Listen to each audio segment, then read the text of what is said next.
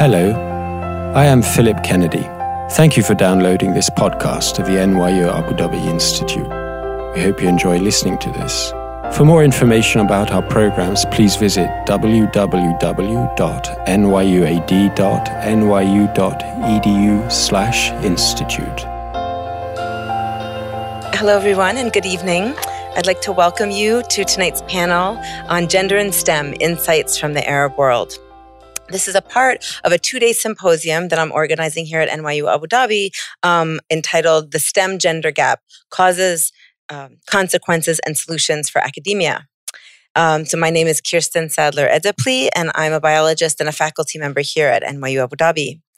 And uh, I put together this symposium because I, as an American woman scientist, am very aware of the data from my own country where women are underrepresented in most areas of STEM and academia.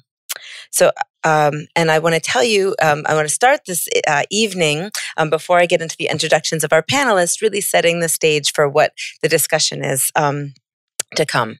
So I'll tell you a bit of an anecdote from my own history, and then um, we get to hear um, from our panelists.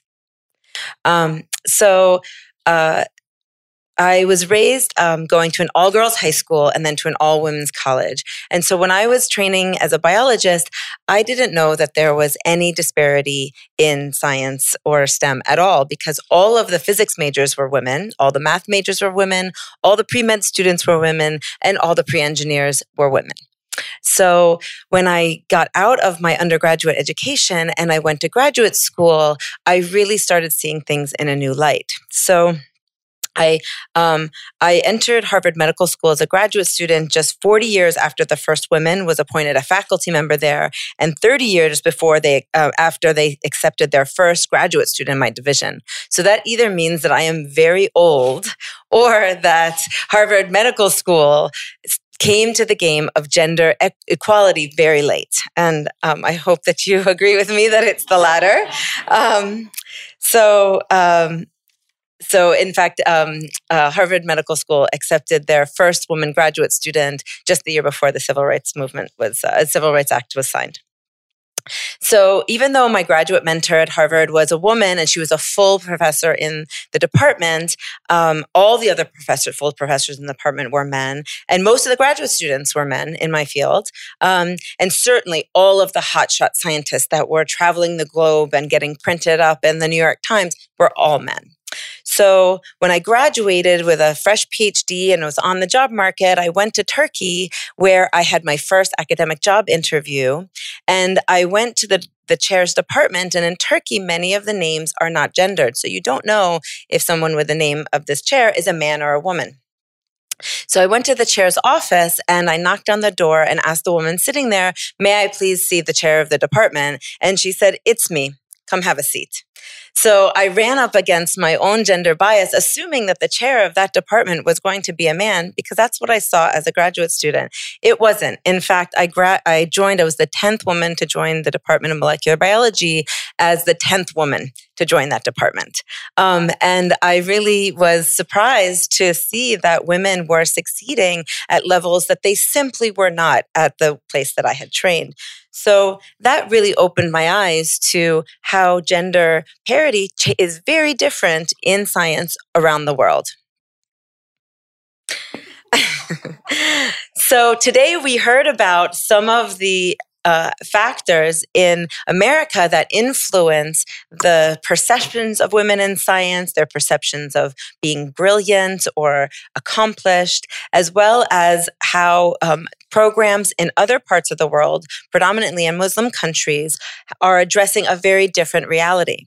So, um, so today, um, tonight, we're going to continue on this theme, and we have some very distinguished panelists here that are going to talk about um, uh, women in or gender in STEM in the Arab world. Because as I've learned, talking about women is not uh, uh, necessarily the main topic of discussion.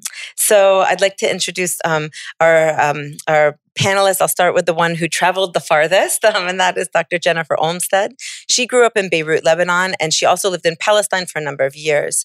She is currently a professor of economics and director of the Middle East and Arabic programs, as well as a social entrepreneurship semester at Drew University in America.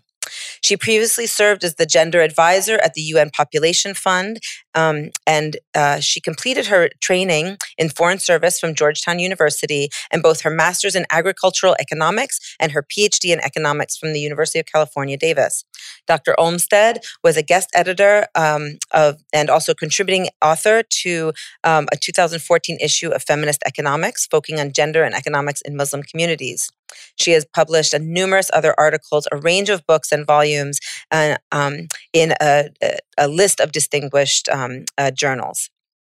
Her current project, focusing on the successes and challenges facing um, Arab women uh, in tech fields, is an extension of her early work focusing, focusing on gendered employment um, outcomes in various global contexts. Her partner on this project is Dr. Sana Odeh. She's a clinical professor, faculty liaison for global programming of computer science at Courant Institute of Mathematical Sciences at NYU, and also an affiliate faculty here at NYU Abu Dhabi. Um, she's a um, uh, she here she was the founding member of the computer science um, program um, and she continues to come back to us every year she's uh, currently compo- con- coordinating a comprehensive study on women in computing in the arab world along with her collaborator dr olmsted the goal of this study is to explore the enrollment of women in computing, the opportunities, as well as the diverse challenges facing women in computing in the Arab world. The study focuses on women in academia, both students and faculty, so very relevant to our discussions from today, industry and entrepreneurs.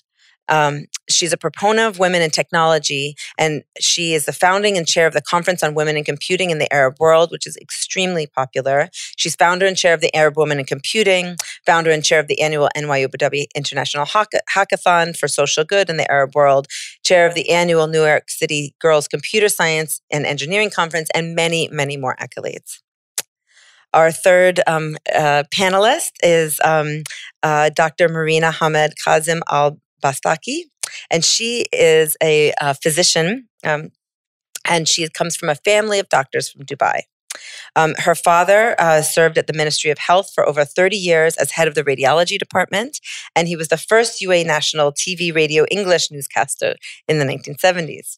Her mother also in the medical profession as a nurse, and she's been serving in the UAE since the um, uh, since the 1970s. So um, uh, she, she pursued studies in medicine at a time when there were limited options for um, medical education here in the UAE. And in fact, for her, she had no option because she was uh, too young to attend medical school here. So she took the bold move of going to Slovakia at the age of 16, where she learned um, a foreign language and then enrolled in the medical school there. And she was there for seven years, graduating with an MD then returning here to um, the UAE, to Dubai, where she completed her internship at Rashid Hospital and then moved to uh, uh, Sheikh Khalifa Medical Center, where she served as a physician in internal medicine, radiology, and family medicine. She moved to the Abu Dhabi Blood Bank in 2010, where she serves as a uh, medical practitioner, and she is part of the NYU Abu Dhabi family as she participates in the UAE Healthy Future studies here. And um, our fourth um, uh, panelist is the one who had to travel the least because she came. She her office is right around the corner from mine here on this campus. Um, she uh, Hoda Alkhzaimi is a currently a research assistant professor here at NYU Abu Dhabi and the director of the Center of Cybersecurity. She's an engineer and she has served in different posts for research and development in cybersecurity and cryptology for the past few years. She headed the Department of Research and Development for Cybersecurity and Cryptology in different national initiatives in the UAE, along with her associations to different security initi- initiatives nationally and internationally. Alkhzaimi, uh, Dr. Alkhzaimi has uh, has a specific expertise in cryptology, crypto analysis, constructing and validating security hardware and software components, constructing trusted security architectures for for different environments um, in different products for the respective ind- industries. She received her, received her PhD in crypto analysis from Denmark Technical University. Um, and her current research, research interests include space, aerospace, UAV security, constructing and analyzing cryptographic primitives, validating and investigating links between different cryptoanalytic analytic approaches, and utilizing cryptographic primitives in different cybersecurity architectures as an Internet of Things and big data analysis. So you see, we have quite a distinguished panel and that ra- has a long range of uh, a long uh, list of accolades. And the um, composition of the panel, I uh, hope, will be of interest to all of you because we have a mix of very esteemed researchers who have been studying the um, the global picture of women in computing in the Arab world, uh, as well as a woman who's been working in computing in the Arab world, a woman who's been working in um, engineering and cybersecurity here, and a, a prominent physician. So um, I would like to start by just inviting each of our panelists to um, introduce their perspective on how gender um, impacts uh, STEM here in the Arab world. I was going to say, let's start by the furthest. Um, thank you, Kristen, for putting this panel together and this symposium together uh, and bringing us on on uh, one united front to address uh, this very critical issue at the moment. It's uh, certainly picking a global hype. Um, can you repeat the question again, please? Oh, yes, of course. Sorry. So, um, can you just um, briefly uh, tell us and, and the audience about what is your um, perspective on this topic of gender and STEM in the Arab world? So, you can speak to it either from your experience or from the data that you've collected. So, I represent the data on this panel. I think Jennifer and Sana they represent the research on this data. so, from my perspective, um, um, I come from a UAE, uh, um, from here, from UAE, and based on the conversation that you had in the morning sessions. If you have been lucky enough to join us in the morning sessions for this symposium, UAE has a unique kind of structure when it comes to support of of, of uh, women and gender, uh, women in STEM in general. We beat the statistics somehow, and I don't know why. Everybody's asking me, like uh, like every few years, I would get a journalist who's asking, or somebody who's running a study in UAE and is asking, why do you think we're having these numbers? And I think that uh, we do have a generic um, the undefined structure that organically pushes for uh, because we're a young country and we have to build this knowledge capital and we are on an agenda and we're running a race so everybody has to contribute. Everybody means uh, women and men equivalently. So we have this task force that has been initiated from the top uh, down i would say from the governmental level to to all other uh, architecture pieces in the country that motivates everyone to just go ahead and then do your best in STEM fields or other fields. So you get to see in universities 70%, I think 76%. I was reading the Economist report that has been released uh, by certain um, uh, research institute here in UAE uh, on the numbers of women in, in STEM in UAE. And they said like 76% of university graduates are women in comparison to the rest of the percentages. And we get to see these percentages more in UAE just because I think we are a young country that has a certain agenda of establishing knowledge and we cannot afford to miss anybody out of the statistics. It happens that maybe because men they have their own uh, responsibility uh, schemes running in uh, into into play so they have to choose maybe going for a certain um, you know uh, work discipline rather than joining a university that's that's my thank you Horasana. Um, thank you, Kirsten, for organizing this uh, wonderful uh, symposium and also for inviting us. Um, uh, it's it's really for me it's it's wonderful to be here and to be talking about this study because this actually study stemmed from uh, coming to NYU Abu Dhabi. So I'm based in NYU New York. Um, and uh, when I came here, when we started New York University of Abu Dhabi, um, so I came here to set up the department, and I started to notice that. And I'm like I said, I'm based in New York, and in New York, basically in NYU New York, my students are you know, uh, we have definitely an issue. As if you were here, I'm repeating the statistics um, about the US. So in the US and, and most countries in Europe, the statistics in terms of STEMs, and, uh, and I'll just focus on computer science, it's nearing 20%. And actually, um, it's, it's devastating because in the 80s, uh, computer science was one of the promising actually fields because the percentages were almost in 84 nearing 40% more than any other sciences so it really took a dip after that and we, ha- we and it's been really hard to recover and then and, and so there is a lot of research and a lot, a lot of interest from companies now to try to understand why why is this happening and try to um, try to come up with uh, uh, causes and and fixes to to this issue and so coming here um, to build the computer science department, I wanted us, I mean, we're an American university, but we wanted to collaborate with the region and form collaboration projects. And I started talking to people, but I started from my visit, uh, visits and collaboration with uh, other departments in the region that I would walk in. For example, I went, I was invited to conference in Tunisia and the um, the chairs of the departments are women uh, in engineering and computer science in Egypt the same way. And then I started to notice that women are you know there there are a lot of women in these classes or in these conferences. So I actually um, asked NYU Abu Dhabi. I became very curious about this, and I asked NYU Abu Dhabi to uh, support a conference, which was in 2012, a workshop actually, and I invited people uh, from the region, um, scholars on computer science, and uh, from around 15 countries. And that was the first time that everybody was actually shocked that this is a question. Like, you know, are really women interested in computer science? And everybody was saying, you know, most of our classes from the different countries are women. So I also looked into research, and at that time, there wasn't really any research uh, about this issue in the region. And there were uh, every once in a while I'll find research about there was a study, like an article about how only three percent of women are in in IT in in the UAE, for example. And I was like, this cannot be.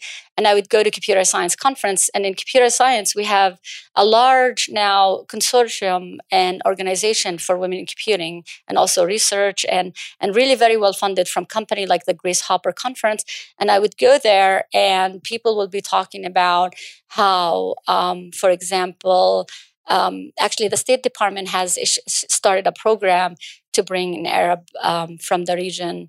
And during that, they're reporting on this program. They're saying they had a, a they had a, an image of um, uh, a woman that's veiled, and they're saying we had to raise uh, we need to raise money for people because actually in the Middle East they don't allow them to have uh, in the Arab world, they don't allow them to have um, smartphones or phones.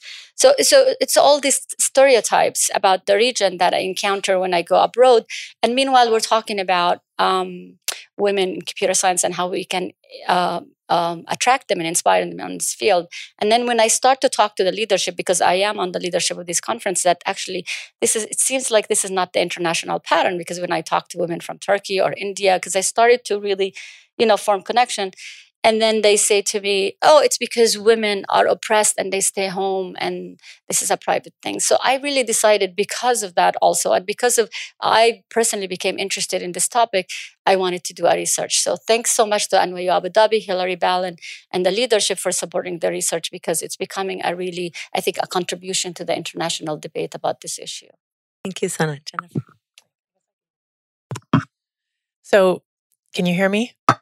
Um, I actually wasn't going to talk about my own personal story, but I th- actually think it's relevant because I'm in economics, and economics is actually one of the fields from the data you presented this morning that looks very similar to the STEM fields. Um, when I got my PhD, 33% of my graduating class were women, and now that was well i don't want to say quite when i got my phd but it was it was quite a while it was in the 90s and that number has not budged in economics it's still about 33% so economics is another discipline that just does not seem to be welcoming to women. And I started in agricultural economics, which was actually even worse.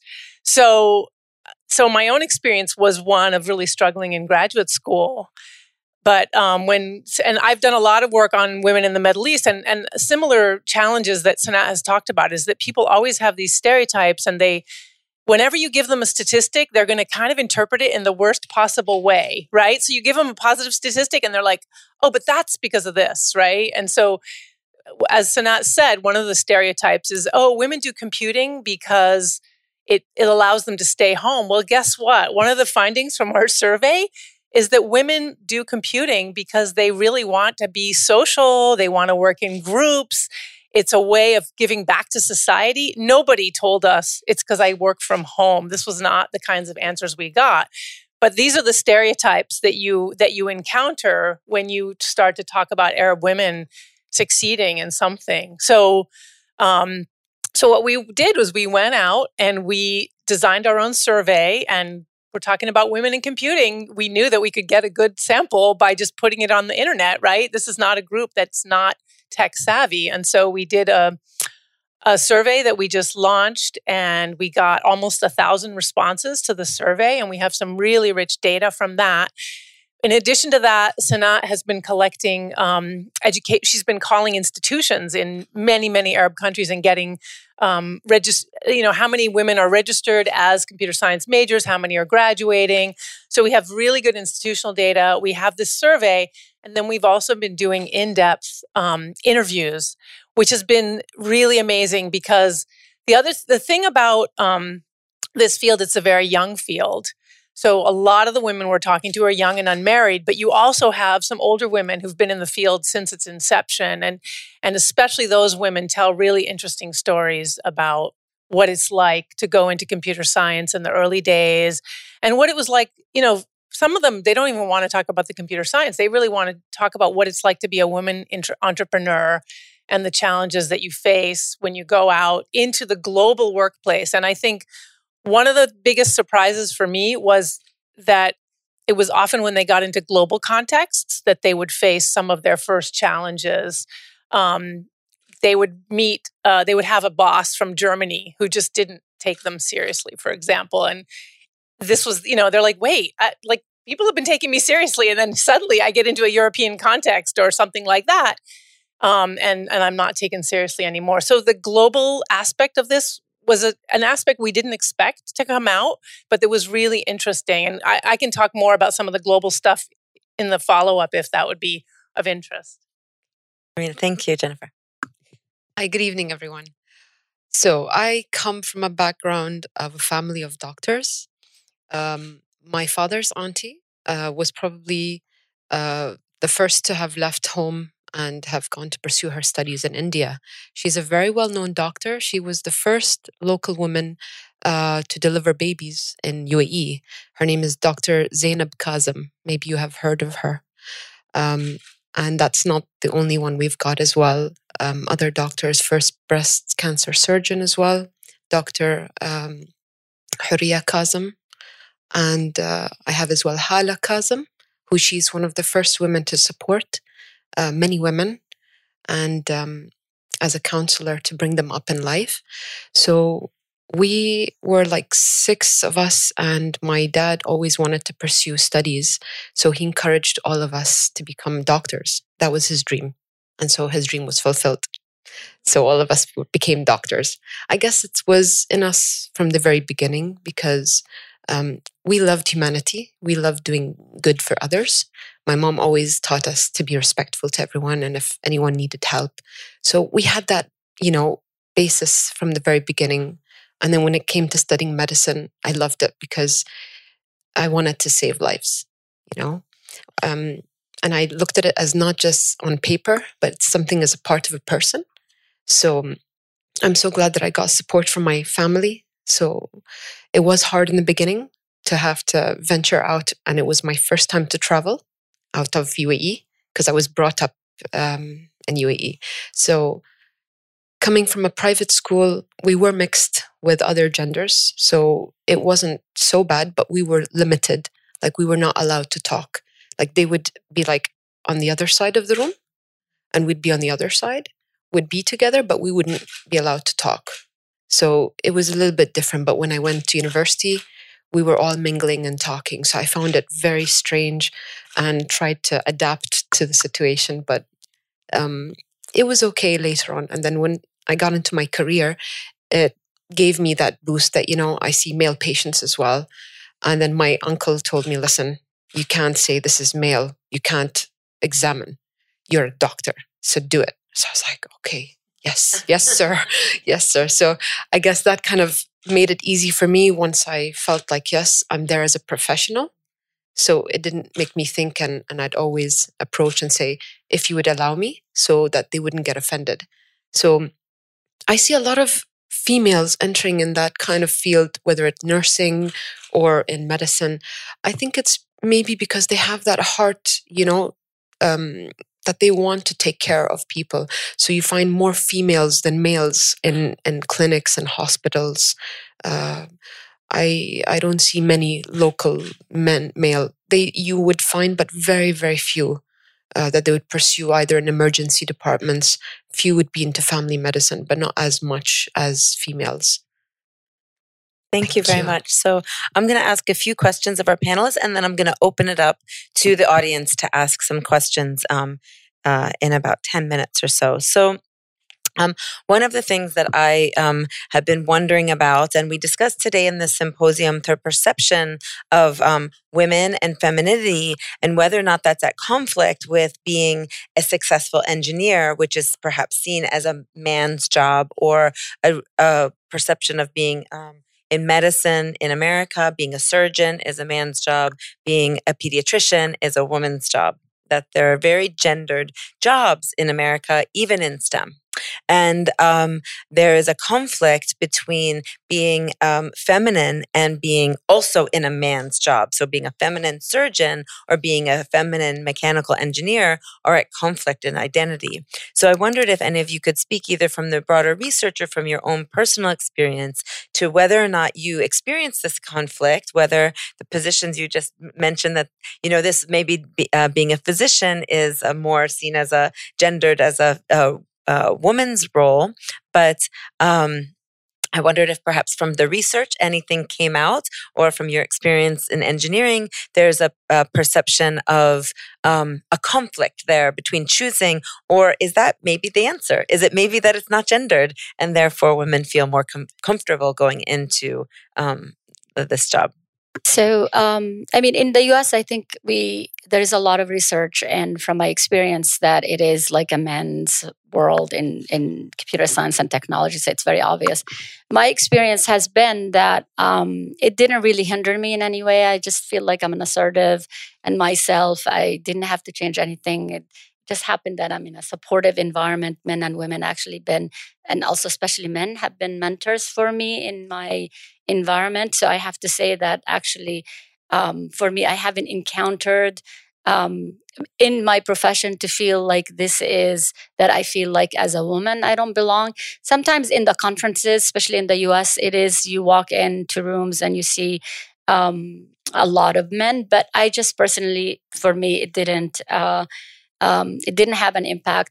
Some of my students, of course, um, do have issues, and that's why we have in the U.S. now a lot of, in most of the university, women in computing clubs to re- try to inspire and retain um, these women that start to go in to the field in the beginning and then they uh, retreat. When uh, from our research, uh, and especially from the survey and the interviews and the conferences that we've done, we've done already five uh, one in um, Algeria, three here at NYU Abu Dhabi, and one in Lebanon.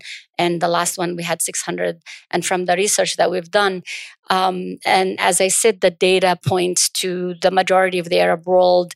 Um, I mean, percentages, I would say uh, the lowest is 30%, and it, it can go as high as 70% for women in computer science and computer engineering. And in the sciences also, um, uh, the highest, I think, numbers are in the UAE and Egypt in the world of women in science. And when we ask about attitudes in our survey, and, and the women would say, um, they they don't feel at all it's a it's a, I don't they don't feel it's a, a man that actually it's very strange for them to ask that question because they feel that the majority of the class are women. There are a lot of women. They felt encouraged by their parents. They felt that um, the teachers don't treat the male different than the male. Uh, the faculty also they felt like they feel like their salary is the same. They don't feel like fifty percent, for example, don't say that there is discrimination in the field.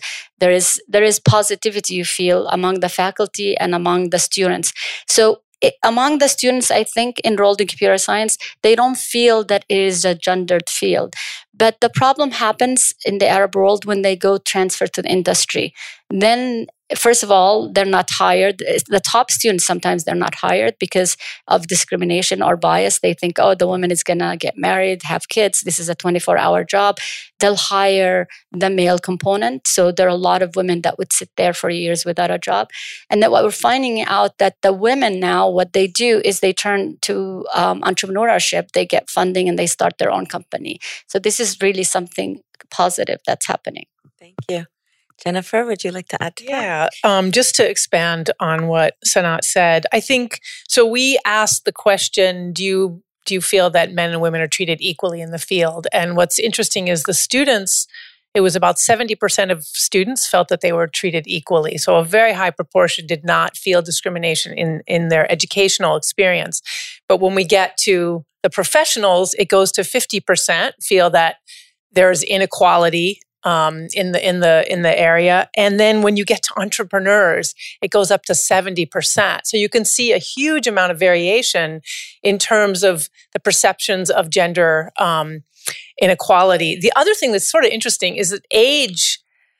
As you might suspect, younger people are less likely to feel it. And that could just be that you haven't experienced as much of life yet. And so you just haven't faced discrimination. But what happens is that it gets gradually um, as you get older, it goes up until you get to the oldest cohort, and then it actually drops. And and I suspect that again, the older women they really had to be tough to make it, and they may not have even perceived any gender discrimination because they were just kind of the toughest people to make it. So you do see kind of a nonlinear um, relationship. Um, I think there's a study that we didn't do, but I think has been really useful too, that looked at 49 different countries and people's self concept of whether they can do math. And what they found is that in the majority of countries, girls have a lower self concept than boys. In the Arab world, and you can see then that there's variation, in the Arab world, about half of the countries in the survey, women did not have a different self concept. So that's already very exciting because it means that girls don't go into school thinking that they're worse at math. But in about half the Arab countries, you do see that. And so math con- self concept is not the only thing that explains it because there's variation across the Arab world. And I mentioned this in the morning. Iran is one of the few countries that girls have a higher self concept of math than boys, which is a very fascinating um, outcome. So I think just, you know, there's so many factors that go into this. It's sort of what you were socialized as a child. But then as you go through the educational and the employment system, you have different experiences, and that obviously shapes your confidence and things like that. Um, Thank you. So I would like to um, give a chance for one more question before we open it up to the audience, and um, uh, perhaps um, Hoda, maybe you can um, start the, the answers to this one. So um, I was wondering if you could talk about your experience about how girls and women, um, what, just building off what Jennifer said, how girls and women are socialized and supported to go into maybe not just STEM, but the career of their choice in the Arab world, or if you just want to talk about your experience in the UAE, as opposed to what um, they um, perceive is expected of them or where they're not allowed to go. Okay, so I'm gonna uh, talk about my personal experience here, and it's not a formalized study, so we cannot generalize it or build a, a model based on it. Um, uh, so, um, what I've seen that because of the cultural model that we have here in UAE. Uh, the uh, the males they're expected to support the family by the age of 20 so they would choose to go for a career rather than or go for an educational opportunity that has a salary like a salaried educational opportunity so they will not pick education as their first um, target while the ladies in this community um, they would choose education because for them it means sustainability and it means independence i don't know they equate independence they equate um, and and I based this based. I was a director of a center uh, for cybersecurity with the government, and I had a sample of fifty people with me in the, in the center. And whenever I offer a project, the ladies would hesitate to pick the project because they think that they need to acquire the knowledge, acquire the degree, acquire everything to just go for the project. and and the male population within the, the staff they would be like we're going for it even if they know 1% or 2% on the subject they will do risk taking and they will do the discovery analysis on it although when it comes to to commitment on the task i would see more commitment coming uh, from the ladies population. I had one example of a lady who uh, or two actually who were like heavily pregnant. Nine that's it. She's going to deliver this week. And we had a project submission uh, for a very high uh, industry partner within the defense industry here in uae the project was uh, has a value of 50 million dirhams and it was on stake and we have to make sure everything is, is supported the last person who walked out of that meeting room was that lady and she gave five extra hours of her time for this the next day she delivered. And then she sent me a message. Like she delivered and she sent me a message. I hope everything went well with the submission. By the way, I just had a baby. So, um, and I don't get that a lot. Like this is this sense of commitment, sense of responsibility, working on the longer terms is what motivates, I think, ladies within this cultural model to join uh, such a field. The same the the men might have the same kind of requirements sense of whatever providing for a family and sense of responsibility but their choices to to get to that destination is different. They would choose a career rather than choosing an education for this. Thank you. Marina i wanted to know if you uh, could add to that. A little bit about my personal uh, life. Actually while i was um, working i was trying to con- try to do my uh, residency and study further. And I got into uh, marriage issues, and then I had to decide it's either my kids or it's either my studies. I had to sacrifice. So I decided to sacrifice for my kids. So I moved on from there. Um, my family live in Dubai. I live alone here in Abu Dhabi. So it was pretty hard for me to manage changing their schools, changing the job. That's why you see I've been going from one um, department to another. I do love learning, but at the same time, I had to find, um, you know, a work balance, work and home balance. So it was pretty hard. So I have two girls. Um, their father passed away like last year. So basically, I'm managing all their expenses, um, taking care of their education, as well, trying to be a good doctor, being there for people. So basically I have two jobs. So as soon as I'm done with the, the first job, come back home, rush, rush, rush, see their homework and make sure that they excel in their future because it's it's their time. My time probably I had to give it up for them. Because in the end I know that I want to see them excel because now there's lots of opportunities with different studies. So I may not be able to help them much into that, but at least I can support them and make sure that they're doing okay. So I'd like to say that you're doing a fantastic job with your beautiful daughter here in the front row. Thank you. And I'm sure a lot of women out there can do the same. It takes a lot of guts, but yeah. So, um, with that, thank you very much. And I'd like to open um, up to questions from the audience. And um, what I'd like to do is to um, to take a few questions, and then we'll let the um, we'll let the uh, panelists decide. Yes. Thanks for this panel. Um, it's been such a glorious day, so thanks for having this conference and, and this this panel. Um, what's striking to me as someone that studies gender work and sort of high status professional careers in India is how many of you in, at some point in time during this day has said, I never thought this would happen, but it did, right? Like it never happened to me. I was an exception, but it still happened. And I think that's fascinating because we know that this happens to all women, right? Like we think it, it's not about us, it's about a larger structure. And so I think each of you has done such a great job in like using that individual context to tell us more about the structure. Um, I want to push on one thing uh, that I hope ties together all your stories, but I'm I've, I've, been thinking about this in my own work, and I'm wondering if it might be a useful construct. Um, is what are the career reference that people are using, right? So I, I use that term in terms of thinking about well, I think I'm doing well, but that's because I'm comparing myself to uh, another Indian woman who sort of didn't go to Harvard, didn't go get a law school job, didn't isn't teaching at NYU Abu Dhabi. Uh, but if I'm comparing myself with a man who also did those same things, it might seem very different. So whether we feel happy or not with our st- status, like in, if women feel happy or not, and the way they're reporting things like um, how many people feel that they haven't been discriminated against in school or after, might be a function of who they're comparing themselves with, and that's a useful model to think through some of the data data that we're seeing, right? So even when we're looking at positive outcomes, one way maybe to think about it is who are we referring them to? And I'm wondering if any of you had thoughts about that and whether your data could speak to it. Thank you. Thank you very much.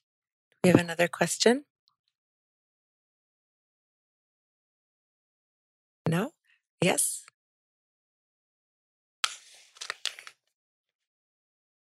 Thanks. Um, it's the comment that was made about the work life balance, and you gave a, your story, which thank you very much for that. I just think that is not work life balance. That is how, how on earth can we achieve this thing that we're supposed to achieve called work life balance? And it strikes me that you, all of you, are running ragged to do the work thing, to do the life thing and to do everything else. So, isn't it a misnomer, this idea about work life balance, especially for women? Yes, I love that question. Thank you. Yes, we have a question down here in the front.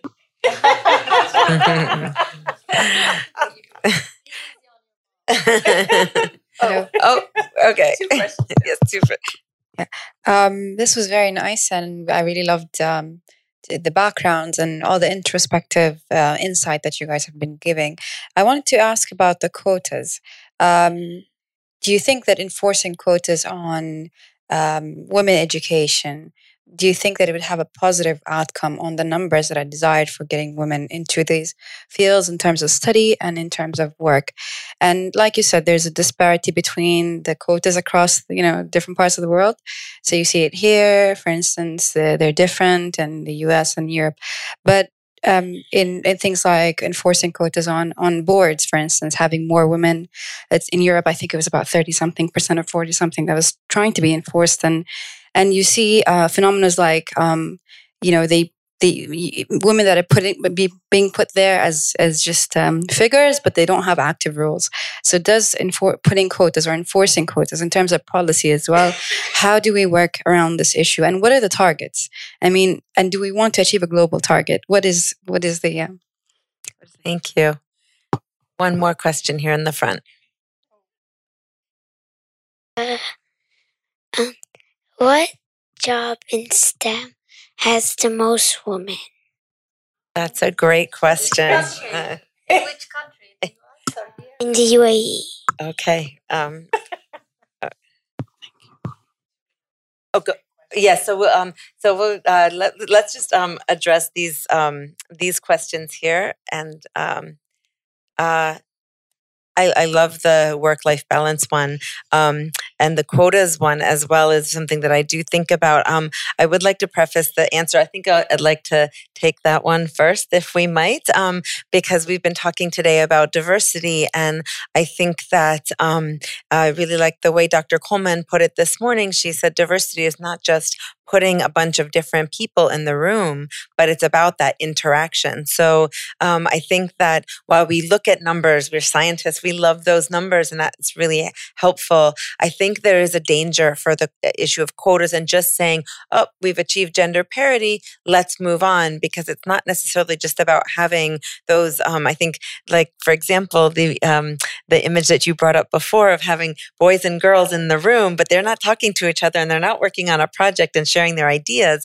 So that's perhaps not the gender parity we're looking for because the idea is to enhance interaction and to generate better ideas. So, um, so that's my perspective on the quotas. But I'd like to ask if any, um, if any of you have a, a, a quota answer there.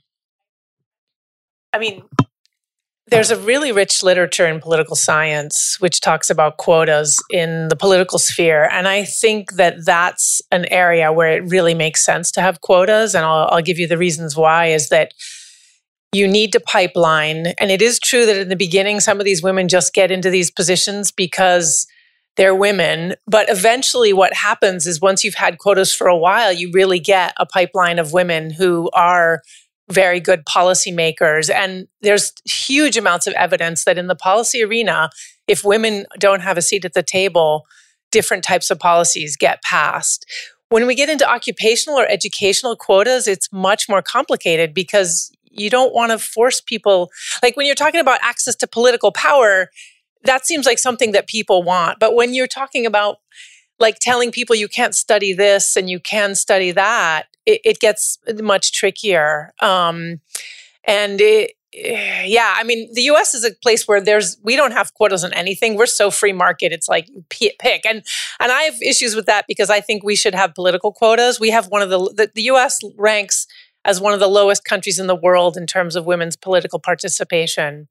But I do think we need to we need to change the structures so that you know, if women don't feel comfortable in STEM fields, forcing them into STEM fields is not going to, you know, you have to solve other problems in order to make that work, I would think. Yeah.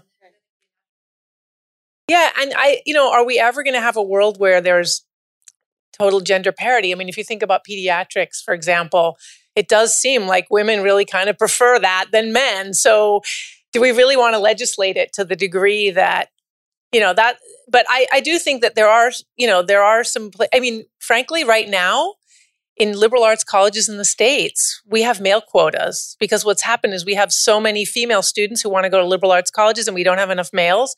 The men get in with basically affirmative action. They they don't they're not really performing as well. So it's also tricky because you know you kind of want I could see that being, you know, you really have to look at the situation rather than than make a blanket statement. Do quotas work or not? It's it's very specific to the to the you know the question you're trying to resolve would be my answer. But I know UAE is just starting to have some quotas. Is that right? Yeah. So thank you, um, Jennifer, for that. So I think Hoda, I will ask you to answer Essen's question about the um, the job in the UAE that has the STEM job that has the most uh, women. Essen, thank you for, so much, Essen, for the question because uh, I looked at the report that was produced by The Economist in collaboration with Mohammed bin Rashid uh, School of uh, Governance. And the statistics that was produced in 2014 said IT and engineering, but the updated statistics for 2017 said green technology. So you would find more people working toward green technology and, you know, alternative source of energy. So I, there is a very interesting question about work-life balance, and um, I think that that comes up in any um, discussion about working women, whether it's in science, banking, um, teaching, you name it. There's um, uh, always an issue, as, as is um, for men as well, because um, uh, some of us are very fortunate to have very involved fathers for our children. So there's a balance on the male side as well. But I wondered if Marina, you could speak to that a bit. Well, obviously, not everything is in books. You know, you have to learn learn it the hard way in order to to balance. Um, so it took me a while actually to to sort out my my life and and private life as well to see how could I balance taking care of my kids um, and as as well not losing my job because that is you know i'm a breadwinner. I have to provide for the family. So um, as well i do take care of my parents because um, they're elderly. So i've got quite much on my hands. Um, so i worked my way basically um, taking a lot of risks buying a house which i knew i may have trouble paying for but i took that step and i said you know god is great. God is with me. I'm not alone. And it was pretty hard but then slowly slowly and, and, i'm so grateful for my manager because she was very very supportive.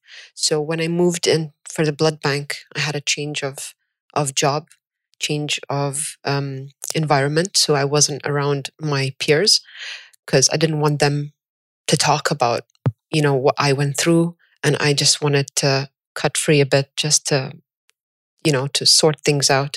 And having this new job in the blood bank made me pretty busy. And the good thing is that the hours was flexible. So I was very thankful. So then I worked around that and having my manager's support as well. She understood my situation, so she was very supportive. So I managed between work and, and home. Um, sometimes you would get this unfortunate times that your kids would be sick or that they would need you and you'd have to take time off to do it.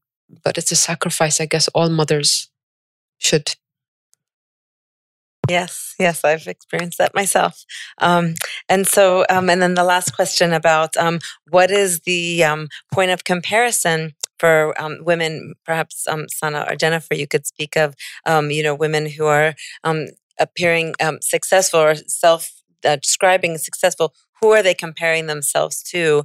And perhaps even if I could broaden that a bit and say, how do we define success? So in academics, success is all, often defined by a clearly clear metric how many papers you published how many grant dollars you bring in how many conference you know proceedings or um, and then of course the famous um, you know course evaluations. How are you rated by your students? Um, but there are more there's more ways to define success than metrics. So i wondered if you might speak to that question about the comparative group. I totally agree with you, Shweta. I think that even when we talk, sometimes we talk lightly about um, our experiences, about our success, because we are very pleased with ourselves because we didn't really expect to go that far. And all of a sudden we did. And we're just so happy and we're, you know, um, uh, excited about it. But at the same time, if we have, if you compare it to a male partner that started with the same track, they're probably much more far ahead in their career in terms of leadership and so on and so forth. So, um, so yeah, definitely, especially when we when we model that for the research, it's um, it, it's it's been on our mind the whole time because as these women fill out these surveys, what are they you know um, hiding? What are they not saying? What are they also the perception? Because we're you know how we perceive ourselves, how we perceive our career, and others also uh, perceiving us. But it's definitely something that we thought about. That's why we asked the questions in the survey in so many ways. In the interview, uh, we we asked it uh, ask it very uh, different ways. Uh, but yeah, it is is very different between men and women. For example, it starts very early in research where uh, girls in sixth grade outperform uh, boys in math and they if you ask them in the states uh, this is uh, in the states if you ask them for example well would you pursue math? Uh, and they would say no we're not good enough. But the c the, the the boy who got a c will say yeah i would be a good scientist. So so this is definitely starts the the cues that they get as from the culture from uh, others evaluating them. I mean I, I, I get this a lot. Oh you don't look like a scientist. Oh you're not the, you know so so these perceptions um, always exist in our uh, you know in, in circles we move and especially as high up. So as women we feel like we tend to be happy at where we are. Yet men they're always you know they, they have you know in, in their mind because they've seen a lot of role models and they can you know they don't have these barriers. But for us as we break them we feel like very good at ourselves. So it's it's relative and it's a very important question so thank you um, i think there was one more question here in the audience Yes. Um, thank you for the talk. It was really uh, insightful to hear all these stories. Um, so I think that uh, you guys really mention and talk about how um, there the numbers are consistent in many areas, and like uh, women are not represented more, even though we're progressing as a society and whatnot. But uh, I think that to have more success stories like you guys here in front of us, um, it's important that we kind of raise awareness at a younger level. So, like at the first, like coming into college, we don't want the um, uh, women to just not have STEM as an option to begin with, and not before even going into it and dropping out. So, how do you think we can tackle that, or um, do you think that it's that's a, that's a solution? Thank you. So um, I don't know if you noticed that most of the questions we've got, we answered it from a biased perspective. Um, the question about work life balance, it's totally biased perspective because the sample we have is given the current model that we work with. The current model does not address differences, a male and female. That's it. They have to provide equally. It doesn't address that the fact that a female, she has an extra job on the side. A male has that job as well, but maybe the involvement yeah. So again, uh, um, the same thing with the question for career references. The whole system is biased, starting from from childhood. A girl should buy coloring uh, pens, and the boy will buy a Lego thing to assemble, assuming the analytical skill of a boy is. Of course, I agree with you. Not no, my daughter. that's not going to happen. yeah. So I would say, and even for legislations, uh, inducing rules and laws to have a quota happening within the system is not going to fix it because maybe you're jeopardizing quality. This, this, is something we addressed today with Lindsay and the uh, research session. Um, and so the I, would say that the, the, the, the key point is fixing the perceptions, as you have said, fixing awarenesses from the get go, making sure that you build a proper model that will address this gender balance and in a, in a, in a better way that we are doing at the moment. We have to be careful about the assumptions we're making when we're building these research models or we're building additional uh, whatever research directions. So I would like to thank you. I think we're out of time for questions and comments now. However, I do invite you all to come back tomorrow um, if you are interested in this um, topic of the pipeline. Essentially, we have an excellent um, discussion tomorrow during a workshop. And tomorrow we're here to discuss the practical solutions to the STEM gender gap that is um, largely plaguing um, the West as well as. Um, uh, um, Southeast Asia. So, um, with that, I would really like to thank our panelists. You really are inspiring and um, have such valuable perspectives. So, thank you for sharing it, those with us, and thank you to the audience for being here. Please join us for the reception. You've been listening to a download from the NYU Abu Dhabi Institute. You'll find more information on our website www.nyuad.nyu.edu slash institute.